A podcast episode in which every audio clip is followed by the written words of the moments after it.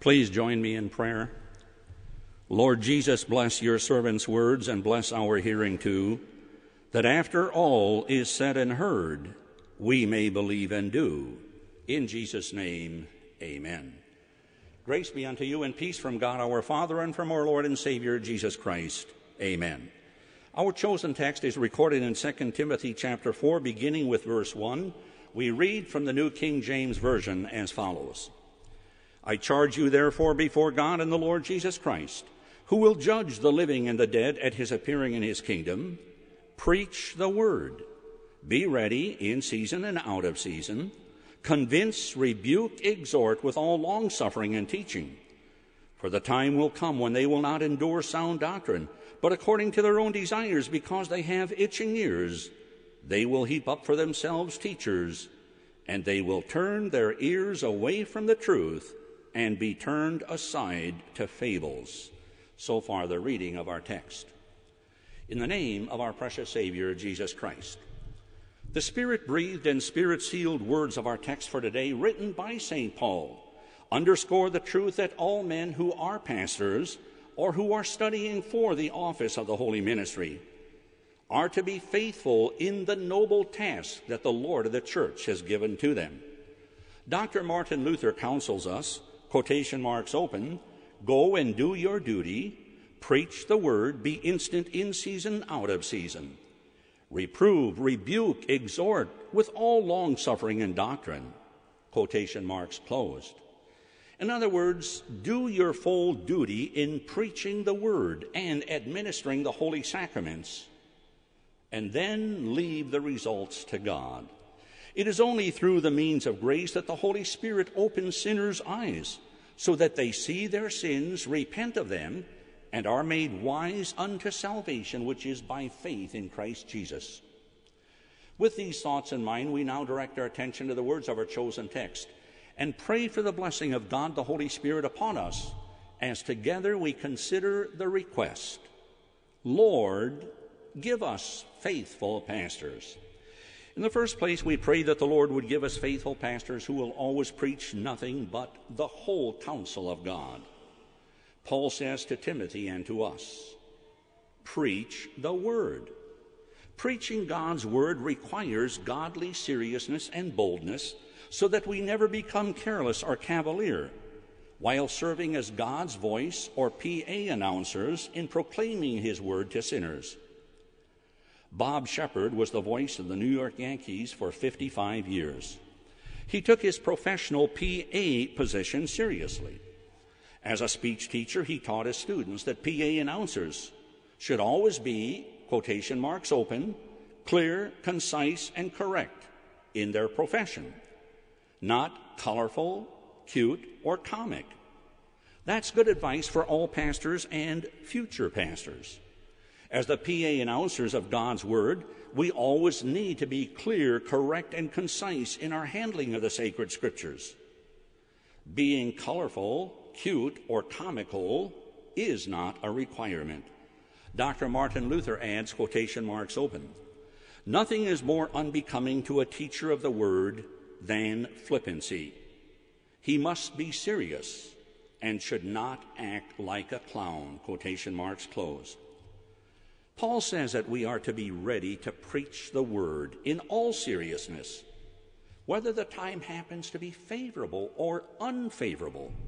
Favorable times would be in Sunday divine worship, Bible class, Sunday school, and the like. Unfavorable times may be when you have to rebuke someone for a particular sin, even if personal life or pastoral position is threatened, or when you are, or when the government asks you to give a defense of your faith, like Paul did. John the Baptizer rebuked King Herod for a sin of adultery with Herodias, and he paid for it with his life. Paul gave a defense of his Christian faith before Governor Felix and King Agrippa. He preached God's word in the face of persecution, hunger, sickness, prison, and yes, even death itself. And you know what? In the near future, our government may summon some of us to defend ourselves against hate speech or racism because we preach from the pulpit or taught in Bible class that God labels homosexuality a sin. We pastors are always to be people sensitive when we speak God's word, recognizing the human need that exists. However, we must never be so people controlled that we become pushover pastors. We should never permit the fear of people to silence our lips when we need to speak God's word to them in Christian love. The Lord stood at the side of Paul, and he gave him strength so that the message of God's word was fully proclaimed. And God will do the same for you and for me in this 21st century. Paul says that we are to speak the full message of God's word patiently, to convince, rebuke, and exhort. To convince means that we are to preach God's law, to convict people of the ugliness and damning guilt of their sins, even though some of them may have become so used to the smell of sin that they are no longer offended by it. Sin is always serious because sin is the transgression of the law. It is crossing over the boundaries that, has been, that have been established by God's holy law. When my wife and I drove up to Iowa to visit her parents this past Labor Day weekend, we noticed something new that we had never seen before when we drove on a portion of Highway 6 between Iowa City and West Liberty, and we had driven that route many times. We now saw rumble strips, not just on the shoulders of the road, but also on the center line of the road. And so when you cross over into the opposite lane or onto the shoulder, the noise of the rumble strip lets you know that you are not where you should be. You are in life threatening territory. And similarly, whenever we cross over the holy boundaries of God's law, we are in life threatening territory called sin that leads to physical, spiritual, and even eternal death in hell itself, if not repented of and pardoned by faith in Christ Jesus. When Paul charges pastors to rebuke people for their sin, he is saying that we must use God's word to rebuke all sin, both in the doctrine and also in the life of people. You see, sin is more than just a generic term. Sin has specific names attached to it. And so God wants all false teaching rebuked. He has given to you and to me his inspired word, which St. Paul says is profitable for doctrine, for reproof, for correction, for instruction in righteousness. And likewise, God wants all sinful living rebuked. We are to rebuke those who worship false gods who misuse his holy name, and who do not gladly hear and learn his word. We are to rebuke those who show disrespect for God given authority. We are to rebuke those who take the life of others by abortion, euthanasia, or murder. Yes, even those who express their hatred for others.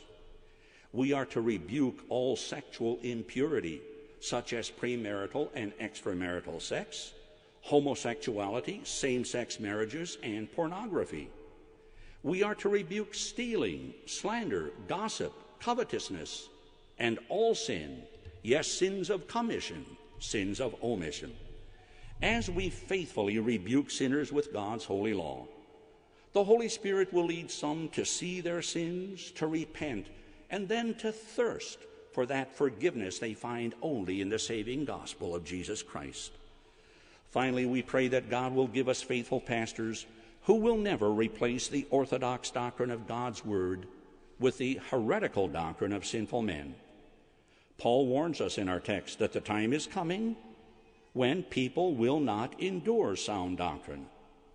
There will be people like this until Jesus returns to judge the living as, and the dead, as we are told in our text. Sound doctrine, simply stated, is healthy doctrine or orthodox doctrine. The Holy Spirit uses the orthodox doctrine of the law to beat us sinners down, to pummel our pride, and to shatter our stony hearts. But above all, he uses the orthodox doctrine of the gospel to heal that sin broken heart and to quiet that sin terrified conscience with his word of pardon and peace by faith in Jesus Christ, who cleansed us from all our sins in his own holy, precious blood. The gospel proclaims to us the good news that God, for the sake of Christ's suffering and death on the cross as our substitute, has washed us clean from the guilt and dirt of all our sins. For all who repent and believe in Jesus Christ, this includes forgiveness for any sin of false teaching. It includes forgiveness for the sins of placing other things before the worship of the true God the sins of misusing God's holy name, the sins of failing to gladly hear and learn the Word of God, the sins of failing to show proper respect for God given authority, the sins of taking human life by deed or hateful thoughts, the sins of sexual impurity, and the sins of stealing, slander, gossip, covetousness, and the like. Yes, all sins of commission and omission. The good news of the gospel assures us that God does not treat you and me the way we deserve to be treated. If he did that, we would experience his eternal wrath in hell. But instead, for the sake of Christ, he treats us with mercy. To all who are led by the Holy Spirit to repent and believe in Jesus, he gives full and free forgiveness for all sins, the power to live godly lives, and the unbreakable promise of eternal life in heaven. Yes, there will always be those who reject our orthodox doctrine because they have itching ears. They heap up for themselves teachers who will turn their ears away from the truth and be turned aside to fables. We still encounter people like this in our century. Therefore, faithful pastors must arm themselves daily with the whole counsel of God so that they are able to withstand all those who object to sound doctrine as we continue to preach the full message of God's Word for the salvation of sinners. And so we pray with the writer of sacred music O may thy pastors faithful be, not laboring for themselves, but thee. Give grace to feed with wholesome food the sheep and lambs bought by thy blood to tend the flock and thus to prove how dearly they the shepherd love. In Jesus' name, amen. And now may the peace of God, which passes all understanding, keep our hearts and, mind, and minds in Christ Jesus unto life everlasting. Amen.